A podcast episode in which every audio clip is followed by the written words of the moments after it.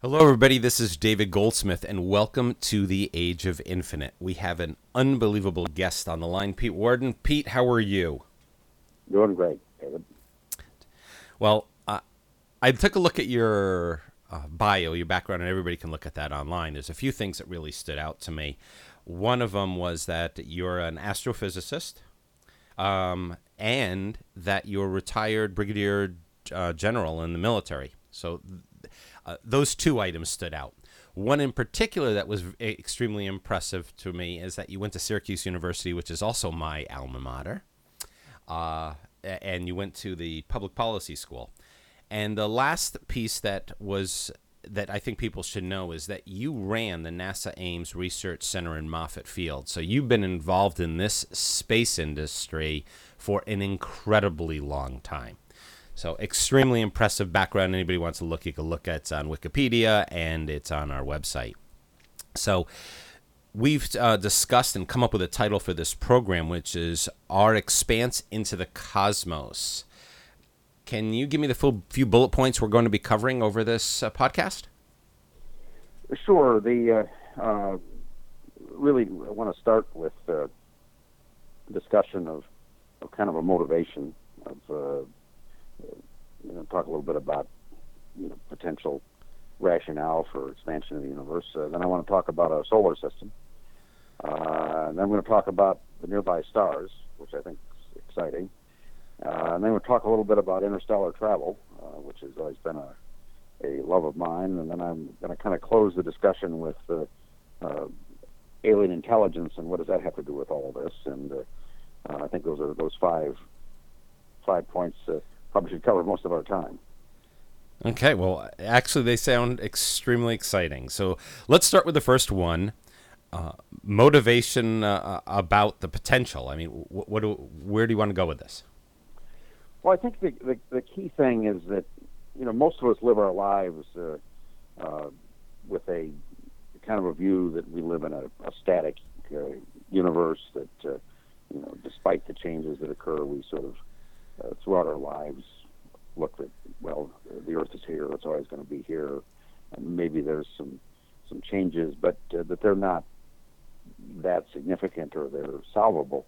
Uh, I think that that you know, as, especially as an astrophysicist, that uh, what's really impressive about the universe is its dynamic, uh, and it's dynamic at, at all sorts of, of time scales and, and spatial scales, uh, so that you know, the life on Earth, although it's uh, existed for three billion years, uh, uh, really sophisticated life is probably less than a billion, and and intelligent life is you know, a few million at most. So that's a pretty dynamic situation. So the question really is that how long is that going to last? And uh, there's a lot of things that, that, that can end intelligent life or end all life on Earth. And of course, the, the, the one that's in discussion most recently is is stuff that we do, that we do as, as humans. That uh, nuclear weapons, of course, were, were, were a big thing, but uh, I think still are. But uh, there's other things that you know, people said we could, might create, you know, some horde machines that would do us in. We could create, uh, you know, uh, viruses that would kill us. Uh, so that's a kind of a first category uh, I'm probably personally more interested in stuff that the universe can do to us, and, and probably the, the initial one that most people might be a little familiar with is the, the idea that asteroids uh, strike the Earth. Uh, that, I mean, the best known one is 65 million years ago. Uh, asteroid sort of ended the age of the dinosaurs, or several asteroids. It's still an open question. Uh, we could clearly get hit by another one. Uh, you know, the, the asteroid that happened 65 million years ago probably killed 90, 95 percent of the species on Earth. Uh, so, so, these are all things that could happen on a solar system. Other things, you know, the, the sun could do some sort of burp, which stars do on occasion. Uh, so this is all interesting set of of disasters. Uh, so, so, before that, we get to the before we get to the disasters, because I don't want it to get too far back, I never thought of it in this way, and, and you're bringing it up, so my mind is racing. You talk about the uh, the dynamic nature of space at time scale and spatial scales. What? Be more specific. What does a time scale and a spatial scale mean to someone like you? Well, I think that uh, you know time scales. Uh, uh, th- there's a a lot of things that can happen on time scales of a few years. I mean, I mentioned asteroid impacts. That's certainly something that that uh, you know we haven't mapped very many of the large asteroids that can threaten us. Uh, you know, one could come out of nowhere and we wouldn't see it, you know, until maybe at best a few years before uh, it hit. So that's a time scale. It's a relatively short time scale. Uh, of, of course, the you know births to our, our star of the sun, and we see lots of activity at fairly low level. Uh, but there are things in the universe that are known as nova, where stars explode. Uh, we think we understand our sun is not a likely star to do that, but we're not sure. Uh, those are things that that could happen at hundred thousands of, of years or millions of years. Uh, so these are all sort of cosmic disasters. There are others uh, that that people are beginning to look at. Uh, for example, if a nearby star went supernova, and this is a you know in our galaxy every few hundred years, a, a, a large star explodes in a huge manner. In fact, it outshines the entire galaxy. If one of these happened nearby, uh, it, it, would scour the, the Earth of life potentially. Uh, um, you know, these are things huh. that probably don't happen very often, but you know, they're they're, they're certainly possibilities. I I, know, I never th- I never thought about a, a, supernova happening and what that impact would be to Earth. Uh, well, and that's one that you know now none of the nearest stars look like the type that might go supernova, but there are stars that that are near enough that could go supernova sometime in the next few million years. Uh, the nearest star that could go supernova, you know, in our lifetime or in the next 10,000 years is the bright star Betelgeuse, which is uh, uh, it's, it's in the constellation of Orion. You can see a bright red star. That's Betelgeuse. That's one that we now believe will go supernova. You know, time scales it might be tens or hundred thousand years, but that means it could be tomorrow. That one is probably not close enough to to scour the planet of, of life, but it can cause a lot of problems. Huh. No, I just it's funny. I never thought of it, which is a an interesting. I guess that's why we're on the line. So I, I stopped you in terms of moving forward. In you, you had more or less spoken about. Uh, it sounds like disasters more than you did possibilities when you're talking well, about motivation. Exactly. I think our the, the, key thing is that this is a, a baseline motivation that uh, that says that well, what what can we do about it? Now, I mean, obviously, you're not going to stop a star from going supernova. Maybe in the future, you could stop an asteroid from hitting the Earth, and that's a, another interesting question. Uh, but I think the, the the key motivation that comes out of this is we'd like to uh, just like you do with uh, you know uh, with your computer. You want you like a backup, and uh, so the question is, so what, what does a backup of life on Earth look like? And I think this is an increasing motivation for a lot of people that says we ought to look for are there other places that, that we could back up life on Earth? And uh, this really gets us to the uh, to looking at our solar system. The uh, uh, of course the nearest location is the moon, and it uh, historically, when we knew about the moon, it was not a very you know positive positive place. Although it's interesting in the last decade or so, we've now discovered that the moon might actually be more promising than we thought. Uh, for example, we found water at the poles of the moon, and recently there are people that believe underneath the surface are, are substantial quantities of water and water is really the probably the or the the, the most fundamental uh, requirement if you're going to have you know an Earth type life. Uh, other things are of course you know organic molecules, things that that are based on carbon and carbon compounds. Uh, we also find those at the poles of the moon, and there may be other uh, sources as well. So the moon is the is the first place to look. The second place to look uh, the, the most Earth-like planet is Mars.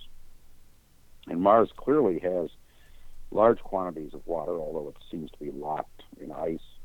Uh, but there's we're now seeing that there's even places where water seems to occasionally flow on the surface of Mars.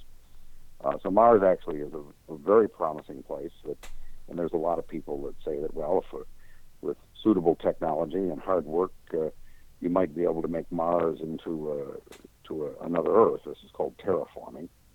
And uh, it, when it first came up, maybe you know, 50 years ago, it was considered well, this is way beyond any technology that, uh, that that we can imagine. But now we can start to imagine a bunch of very interesting technologies that, that in I'll say short order, short order maybe thousands of years, that uh, you could make Mars livable.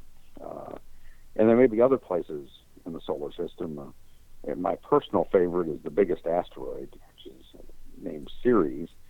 Uh, it's you know not a huge planet, but it's uh, you know a thousand kilometers across. Uh, in fact, the amount of surface area is a you know reasonable fraction of of, uh, of the United States. So the, the reason I like Ceres is it's further out in the solar system. It's far enough away from the, the sun, so it's uh, the amount of surface radiation isn't uh, as bad as it might be on the moon. One of the problems on the moon is that that you don't have an atmosphere that protects you from from solar storms and so forth. But if you're far enough out in the solar system, they're they're less bad.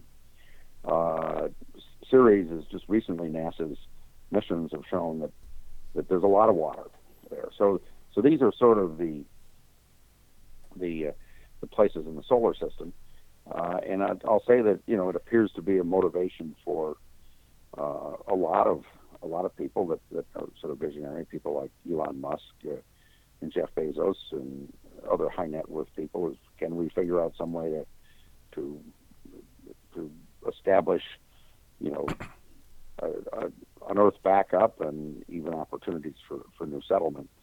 Uh, of course, another concept is can you construct a uh, Earth-like environment, you know, giant space habitats where you actually, you know, build a uh, a huge spaceship, if you will, but it's big enough so it could be rotated and simulate gravity on Earth. Was that was that Interstellar? Was that one? Uh, Interstellar? Uh, well, uh, there were yes, exactly. There were ideas in that. I think that the person that really popularized these was in the 70s was uh, Professor uh, Jerry O'Neill from uh, uh, Princeton University, and really gave rise to it. Uh, the it's called the L5 Society because one place you would put these, or there's a, some places in the Earth Moon system that uh, where gravity of the Earth and the Moon balance, and, and the L5 point was considered one of the best ones. Uh, the uh, so this is a you know there's a lot of very exciting uh, um, places and, and, opportunities in the solar system, and I think this is going to be a a really big deal uh, in this century of you know beginning to back up you know not just humanity but Earth life uh, uh, in our solar system.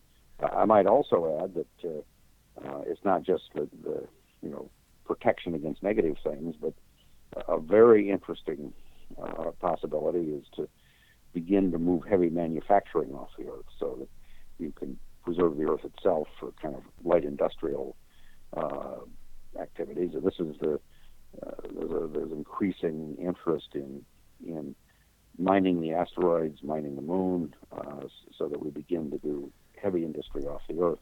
This may be the ultimate uh, ecology move.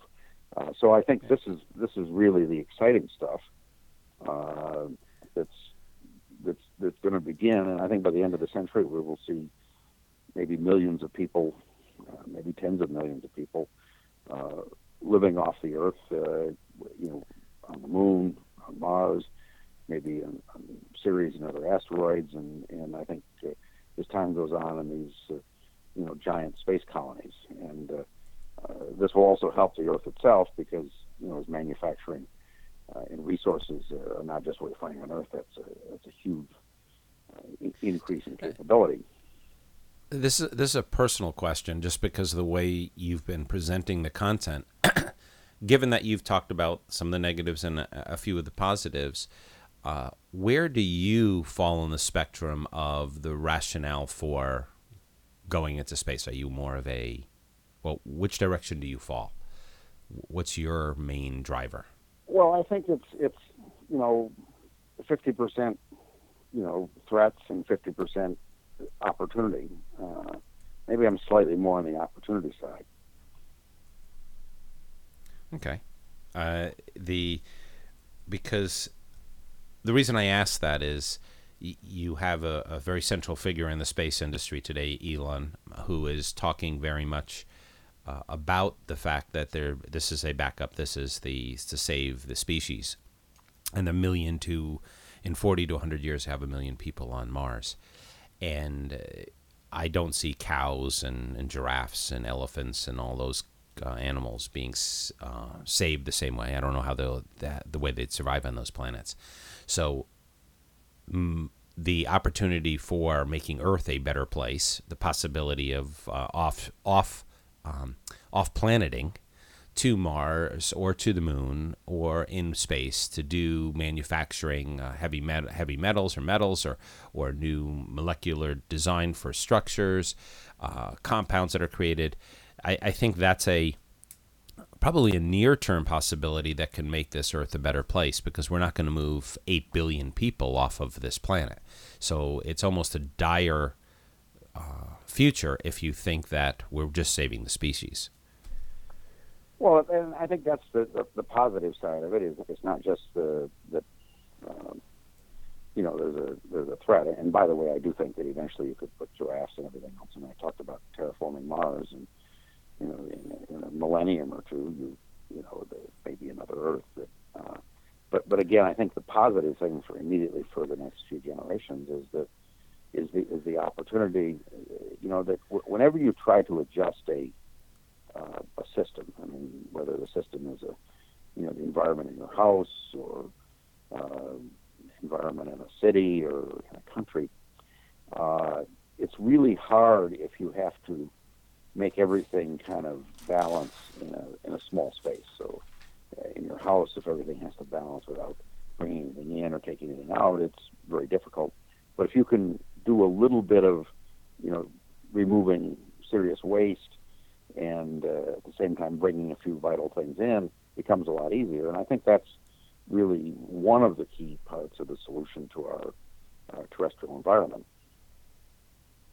Okay. So, in terms of motivation, there, there's a, a, lot going on, and we probably could talk for a whole hour on that.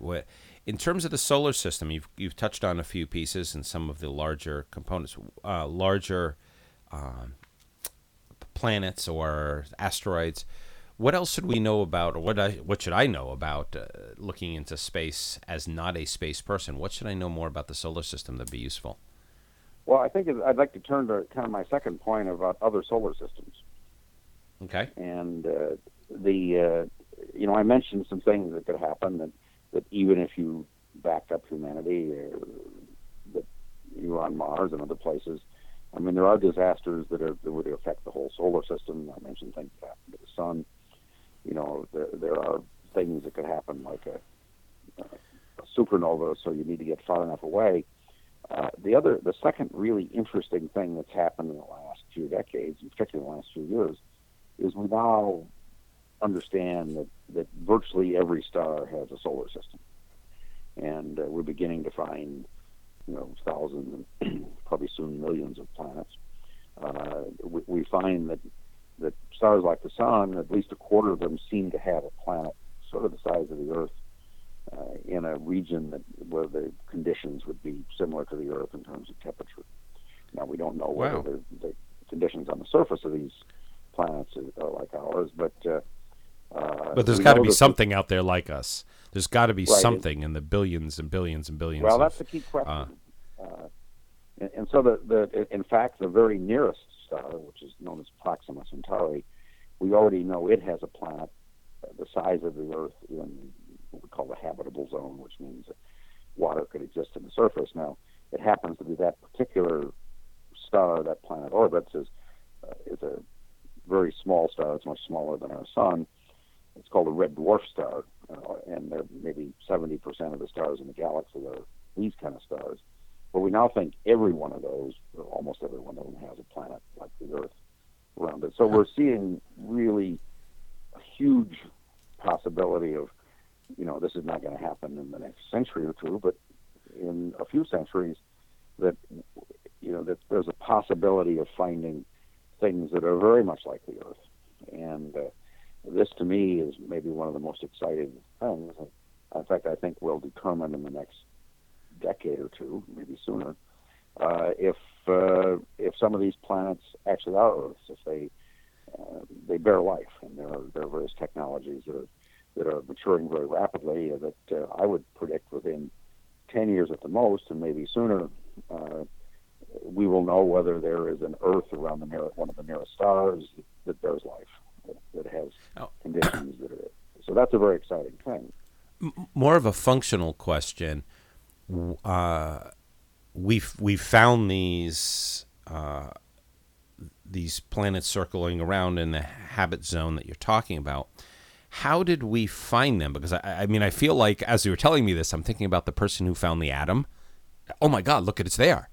Uh, I, I, at some point it, was it just a pop into the radar screen of people involved in the space industry saying, "We found it. They're everywhere," and it's like a gold mine of, uh, well, was, of opportunity. It, it, the, the, the the search for extrasolar planets, as they're called, uh, was sort of a dream. I mean, of astronomers for a long time, and and we just believed it was too hard to do.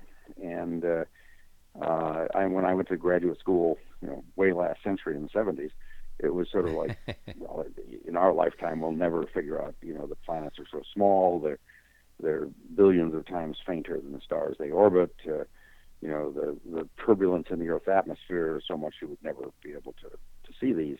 But technology marches on, and people figured out some very clever ways so in the 1990s, uh, several groups of astronomers uh, said, well, you know, we can use some new computer techniques to look at at the, the motion of these stars, and it's called radial velocity. You, you measure the, the the spectral lines. These are the atoms, the the, the, the absorption uh, features. What I mean by absorption features are some colors of light that certain atoms absorb in the in the in the atmosphere of the star and you can take a spectrum uh, of the of the star, and you can measure very precisely the the color of these of these absorption lines, and over you know time you can see as uh, the, the the star moves a little bit, and uh, if you can measure that precisely enough, and by the way, that precisely enough is really small. It's like uh, you know the, the the speed of your car maybe, so it's not you know not a huge change.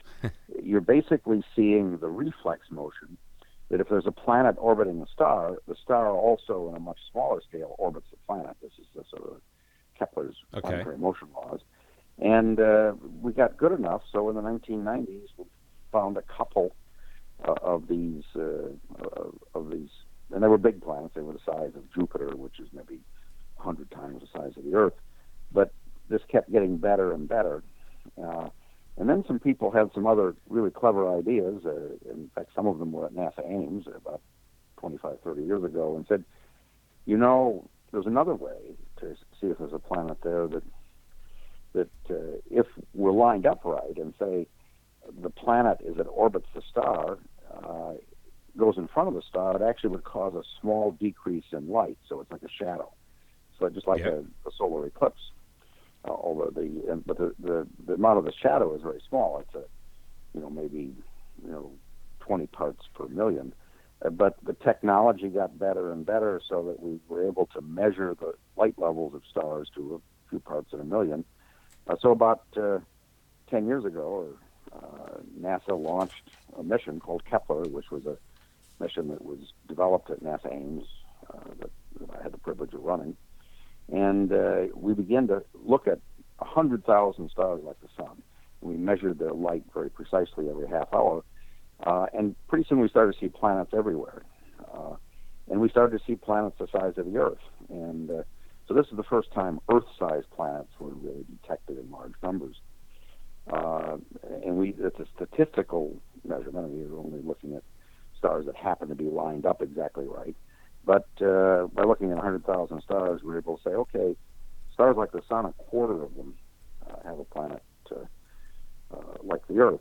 Uh, now, the next step is uh, that telescopes on the ground and in space are getting good enough that around the nearest stars in the next few years we'll be able that we don't see the indirect measurements. We'll be able to directly uh, be able to see the, the the dot of light that represents the planet itself, and then a few years later we'll be able to measure its properties, and from this say, okay, there's that has an atmosphere. The atmosphere may have water and oxygen in it. We may see evidence of, of other chemicals that would indicate life, like chlorophyll. I mean, if you looked at the Earth, you would see evidence of the chlorophyll in in, uh, in plants. So these are things that are that are that are happening very soon.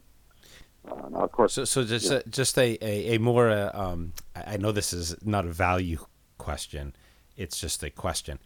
Was it when when someone doing the research, you were at NASA Ames, you were part of this, and they said, "Look what we found." Was it jumping up in joy, up down for joy? Was it? I mean, what was the atmosphere when you first discovered that out of these 100,000, there's a quarter of them that have this potential? Well, it involved several bottles of good champagne, I'll tell you.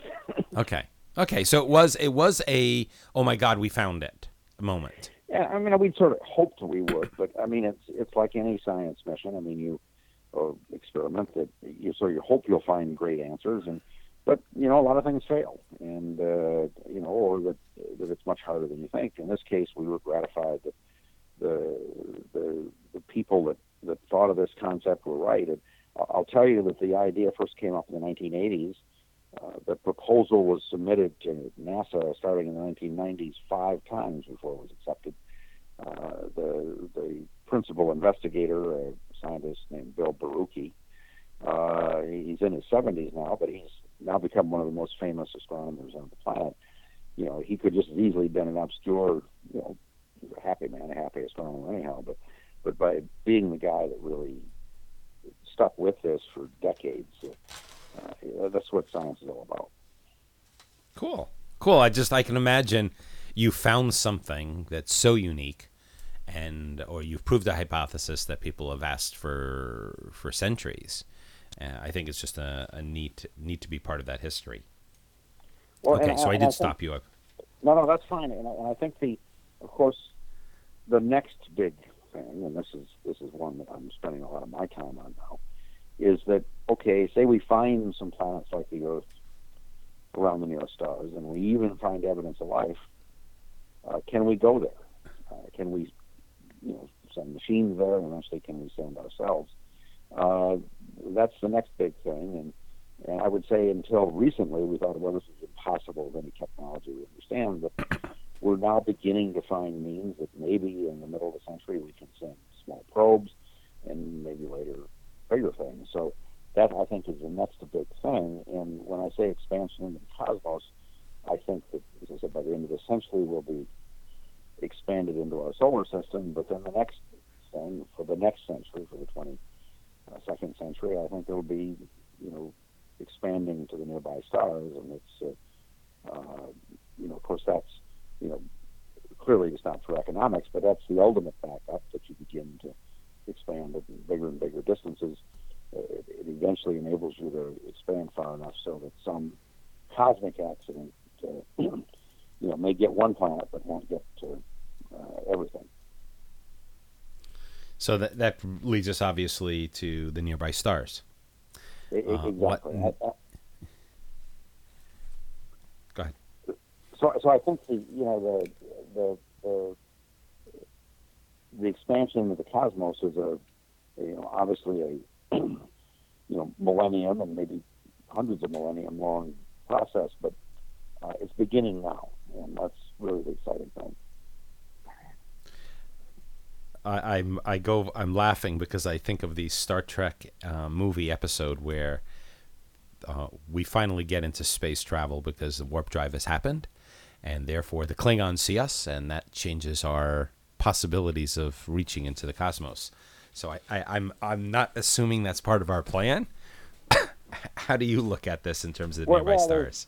Right now, there doesn't appear to be any means of way to do warp drive. Although I'll, I'll say there are certainly some very speculative uh, uh, researchers that, that think there is. Uh, you know, they tend to violate laws of physics, which is usually a bad idea uh, it doesn't work. But but again, there's a lot of physics we don't understand, we don't know.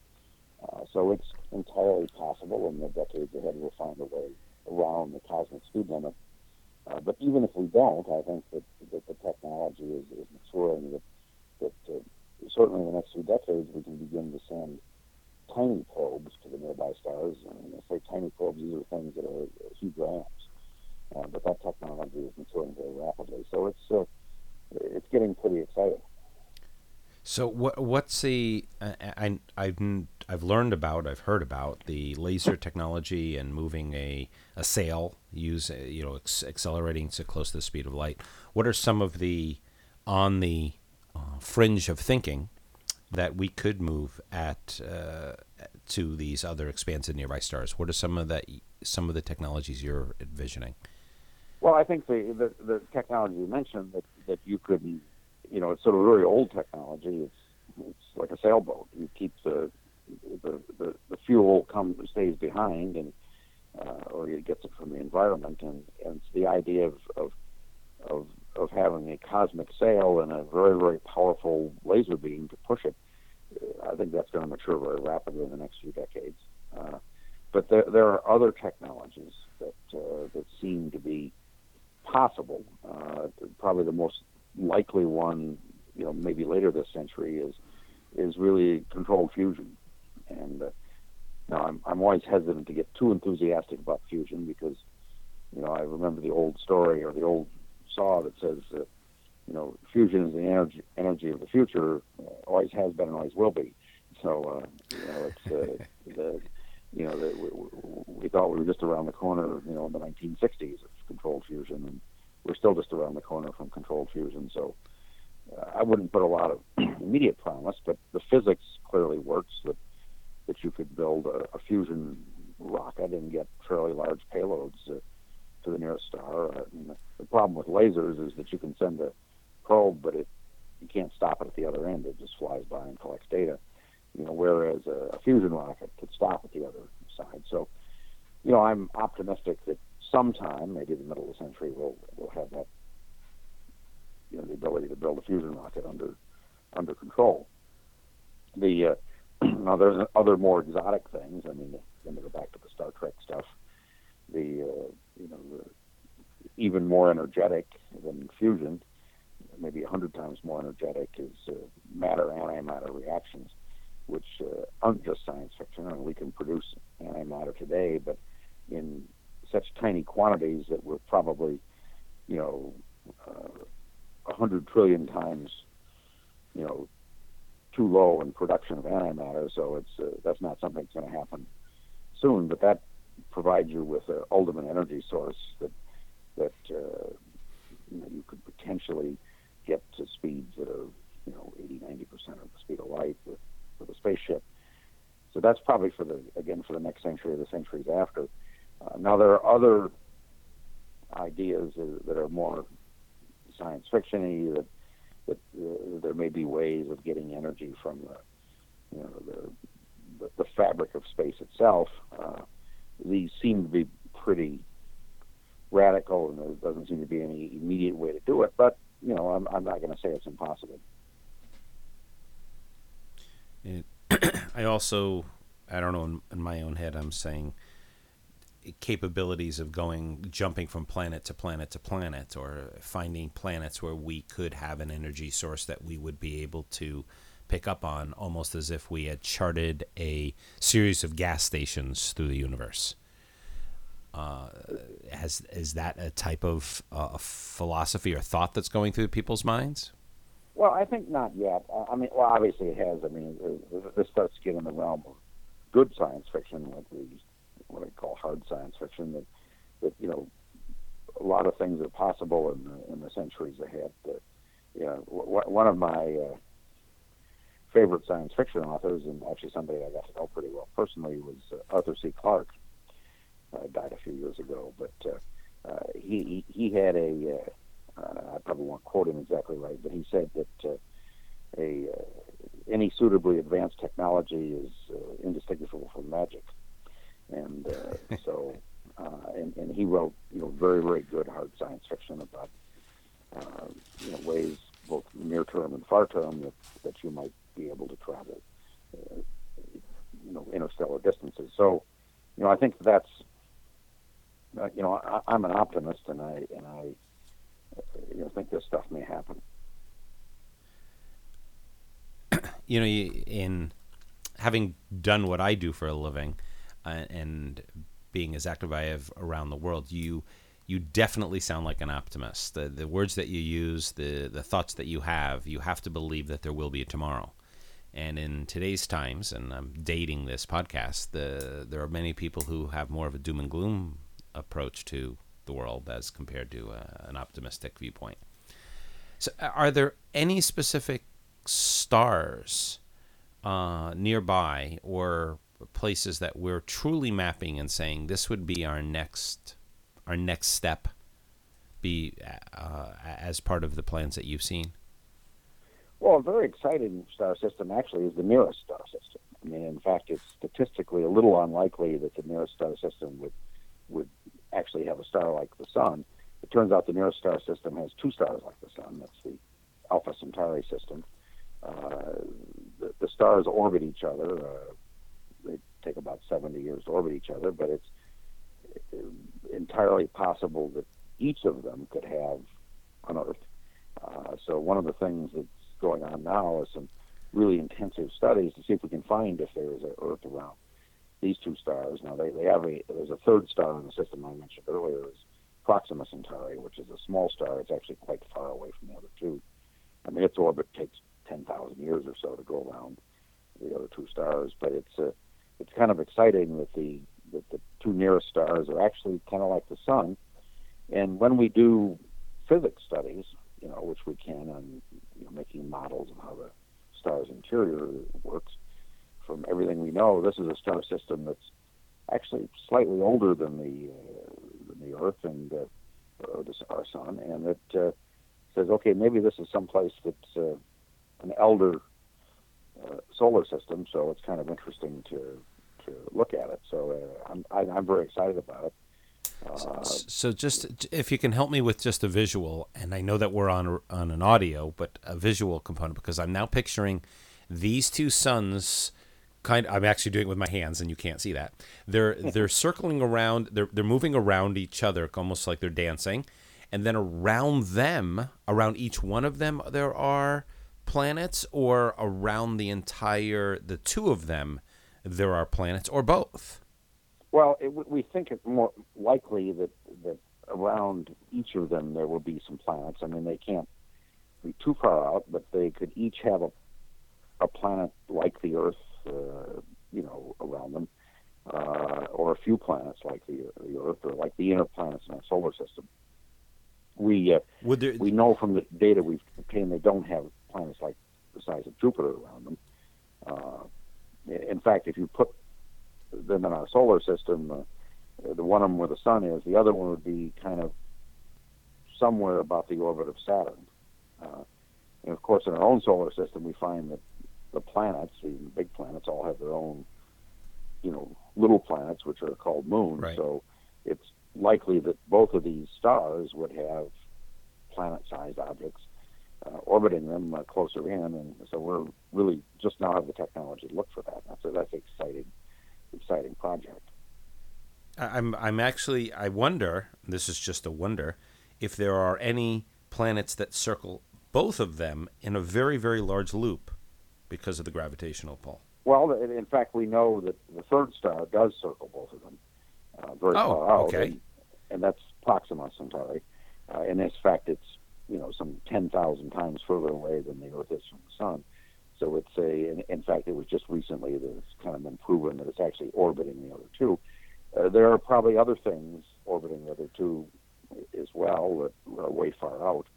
Uh, you know, in our own sun, we have a, a cloud of objects uh, like Pluto beyond Pluto that, uh, and even further out, we believe there's a, a cloud of, of objects that could even have planets that are pretty big they're called the Oort cloud, and it's pretty clear that, that the Alpha Centauri system probably has similar things. In fact, they kind of probably overlap. Uh, so it's you know, space is not empty. It's pretty exciting.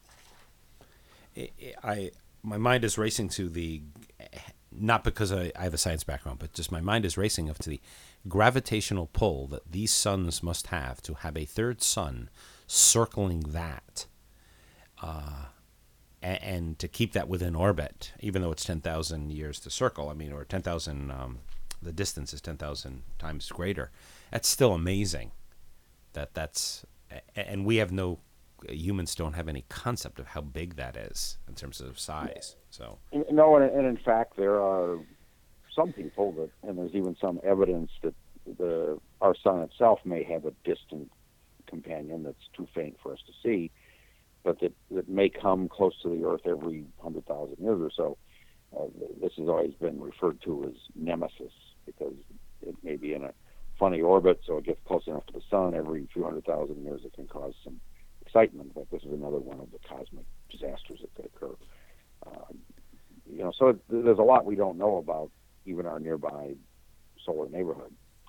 Uh, but I think the interesting thing to me is is really the third topic is uh, also there could be life here. What about intelligence? Okay. And uh, you know, this is this has been a really exciting question. I mean, you know, obviously, if you read science fiction, you know, some of these other concepts begin to get into. The most exciting science fiction is we find aliens, and uh, right. uh, of course, I'll I'll say that you know there's a lot of people who believe the aliens are among us. Uh, the uh, um, you know, in fact, I had some of my staff at NASA Ames that thought that. Uh, I'm not sure whether you know too many bottles of celebratory champagne had something to do with it or not. Uh, but uh, uh, but I mean, I, I, you know, I I certainly don't know of any evidence uh, that, that that we have alien visitations. Uh, you know, that doesn't mean there isn't any, but I'm pretty sure there isn't. Uh, but the a, real scientific search for aliens began in the 1960s. Uh, there was a very famous uh, astronomer, Frank Drake. Uh, in fact, one of his young proteges was Carl Sagan, and uh, they in the 1960s started to, be, to look for, you know, can we find any evidence of, of aliens? And the first idea was, well, we communicate over a long distance with radio. Uh, maybe aliens will communicate over long distance with radio. Maybe they're even trying to signal us. Uh, so uh, a program began in the 1960s called the Search for Extraterrestrial Intelligence. Uh, was it has not been funded very well. I mean, it was you know several times uh, in the United States, for example, the NASA tried to, to fund efforts to do it, and it after a while the Congress said, "Well, this is silly. You know, why should we look for little green men?" Uh, but the, there has been a growing interest in the last few decades of, of privately funded efforts. Uh, indeed, started in the 1990s. Uh, Paul Allen, the co-founder of Microsoft, uh, funded a rather substantial uh, effort called the Allen Telescope Array. Uh, recently, uh, my own sponsor, uh, uh, Yuri Milner, committed 100 million U.S. dollars to to to renewing the search. in fact, we're trying to look at the the million nearest stars to see if we can see any signals. The, we've also looked at well, increasingly, you know, we're not using just radio waves to communicate or to send data. We're using optical signals, lasers, and, and, uh, and maybe other things. So uh, the interesting thing to me is that we really haven't looked very hard until recently.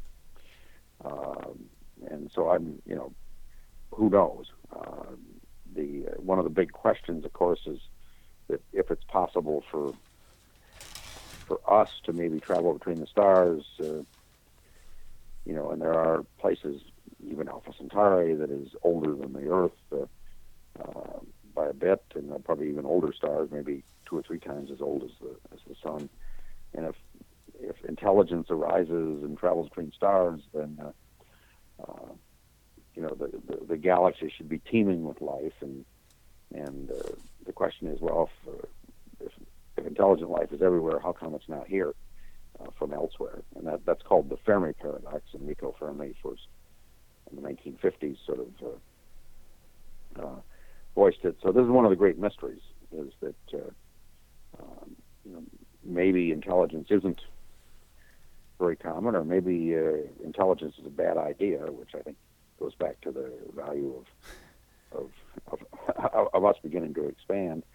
Uh, you know, it's really one of the great mysteries. I mean, one of the possibilities is that intelligence destroys itself, or it uh, we download ourselves in machines or something. So, this is a way to kind of begin to explore our future.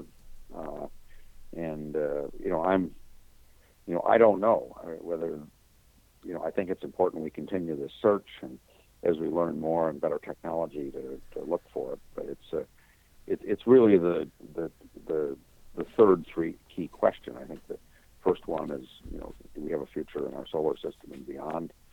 Uh, the second key question is uh, can we travel between the stars, and the third one is uh, is there intelligent life elsewhere in the universe? And of course, a corollary question is say we found one you know, can we or should we even bother try, or try to communicate with the alien intelligence? And I'll tell you, that's a very emotional issue with a lot of scientists. In what way?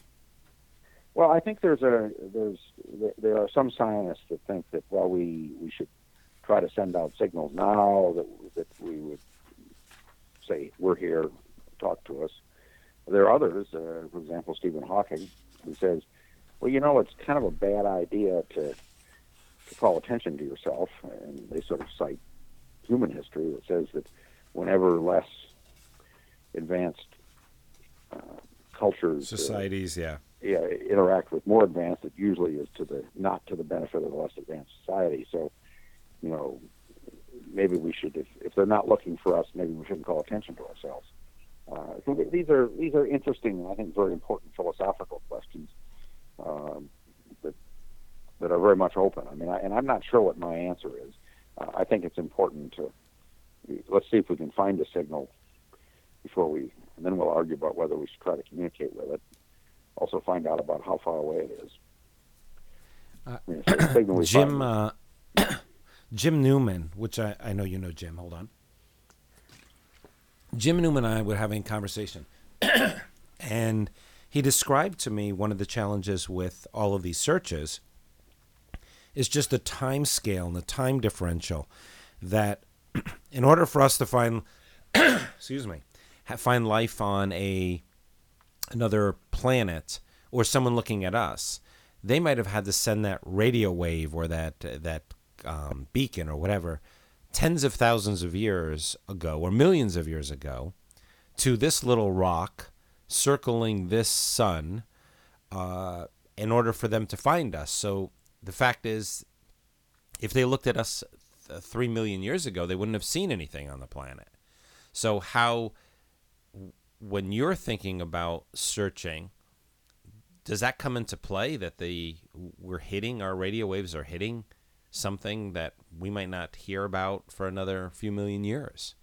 Well, I think this is one of the reasons that that I'm very interested in the million nearest stars, which is that's about a thousand light years away. Is that if you look at the Earth and say, well, when would you have first identified that there was some, you know, technological civilization here? And I mean, it's arguable, but the earliest time was probably several thousand years ago. In particular, the Romans uh, cut down all the trees in Spain to smelt silver and produced a lot of industrial pollutants for the first time. Uh, so maybe aliens watching us, you know, you know, the signal took a thousand years to get out. They said, okay, there's something going on on that planet. Uh, so well, we, maybe we ought to start sending a beacon towards them. Uh, okay.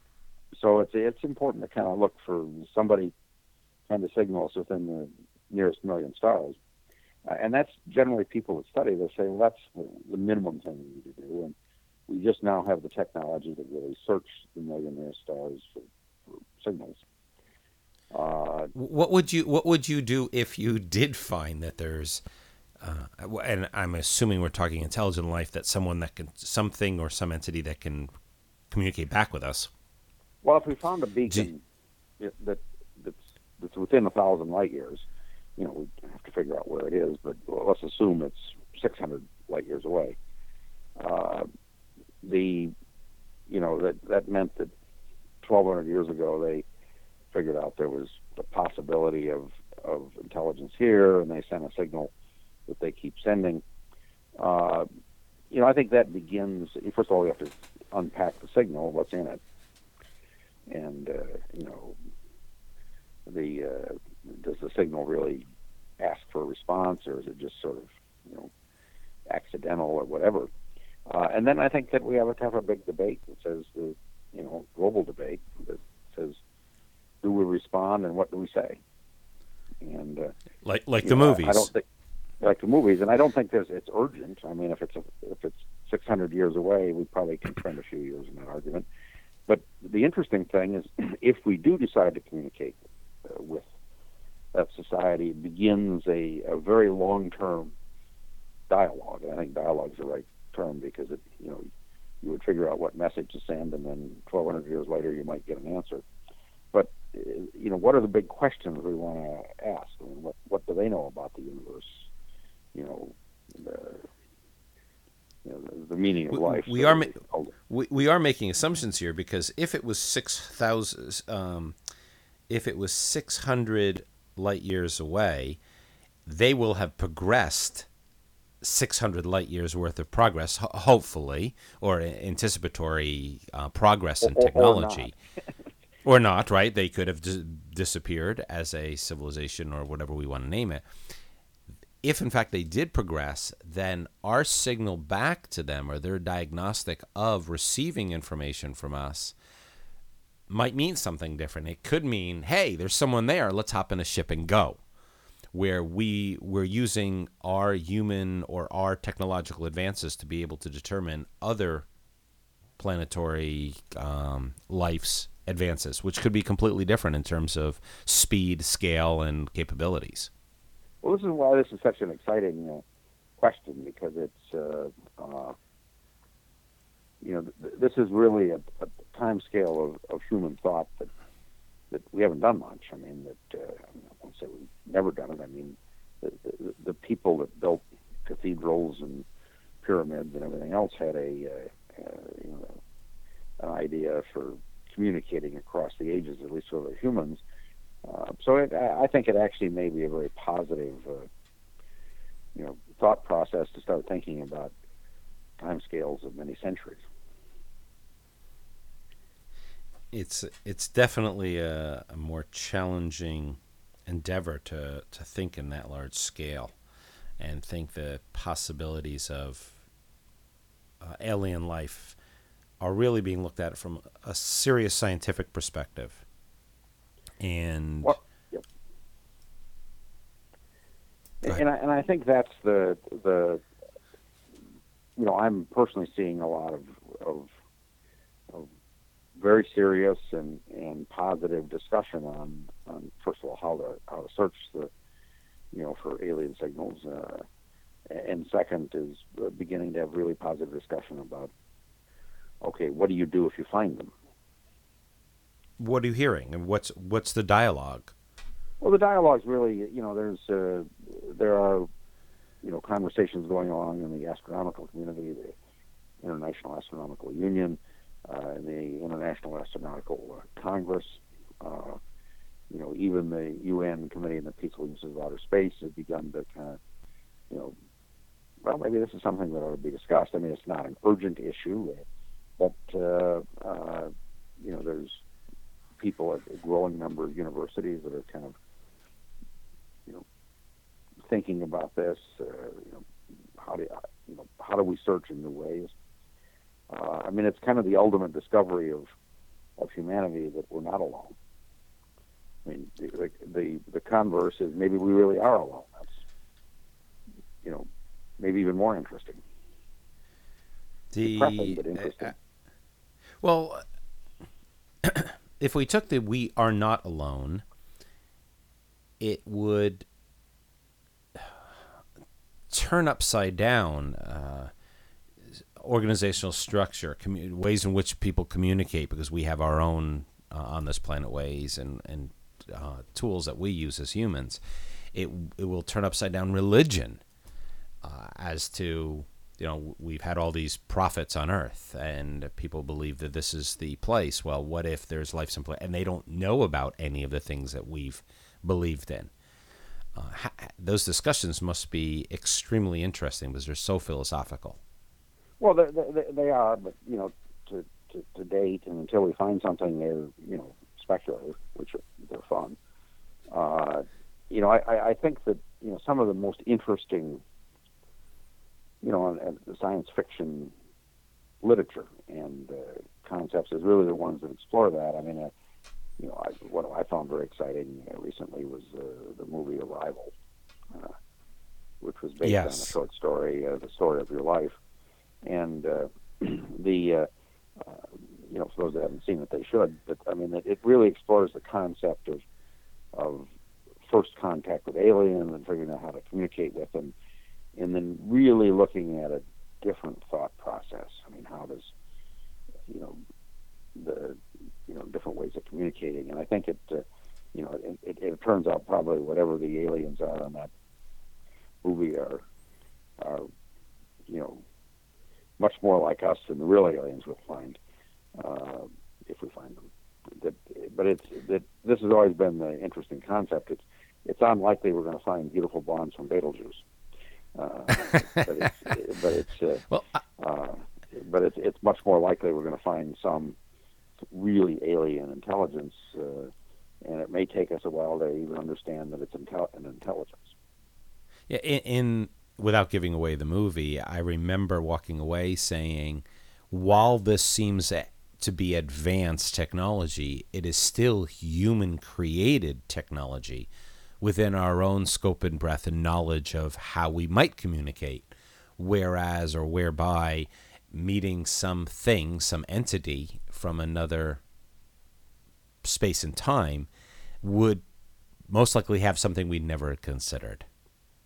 I think that's exactly the, the point. That's why it's such an exciting thing. I mean, there's, uh, you know, it, it, it's one of those possible discoveries that that that fundamentally changes things. I mean, it's sort of that, that there's the possibility that that whatever alien intelligence is there will open whole new, whole new uh, perspectives for us on, you know, the physics and reality of the universe, and it's, uh, you know, it's, uh, I, to me, it may be the most exciting uh, possible thing. I mean, the, the likelihood of finding an alien signal in the next few decades is is low. Uh, you know, in discussions I've had, I'd say probably the most optimistic people think it's going to be one percent in the next decade. More realistically, one percent is huge. One yeah, is amazingly large. Those are, those are optimists. The more realistic is you know one part point zero zero one in a, a hundred thousand or so. So, but that it's it's such an earth shaking result. We certainly need to do some thinking about it and figure out how to do it. well, oh, well, Pete, I've we just met just uh, two months ago, something like that, and uh, asking you on the program, I think was uh, it was absolutely my pleasure. I, I, I've been smiling the whole time.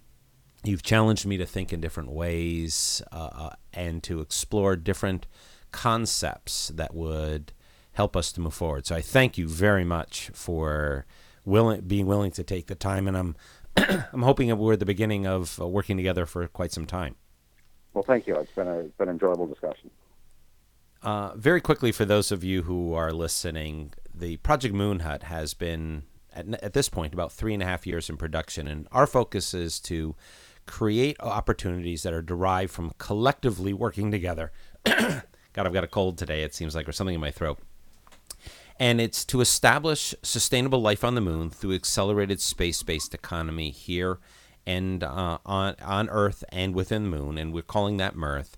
And the big target is is if we ignite this, if we can ignite the human spirit, if we can get onto the moon, proof of concept, the Roger Bannister of space, where Roger Bannister broke the four minute mile, uh, things happened after that. That if we can get into or on the moon, we would change our future forever. So there's a few things that you can do. One of them is you can go to Project Moon Hut and you can sign up for our future space related database project that we're working on.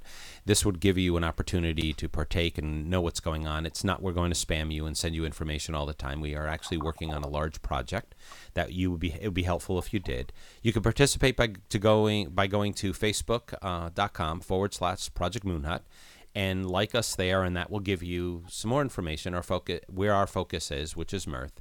And then third, you can go to Twitter and if you go to at Project Moon Hut, you would connect with us also. So once again, I appreciate very much, Pete, you taking the time. I learned a lot, and I, I've got questions of my own that have been surfacing as we've been move, moving forward. I just wanted to give time for us to finish on time. So thank you. Certainly. And so I'm David Goldsmith. Thank you for listening.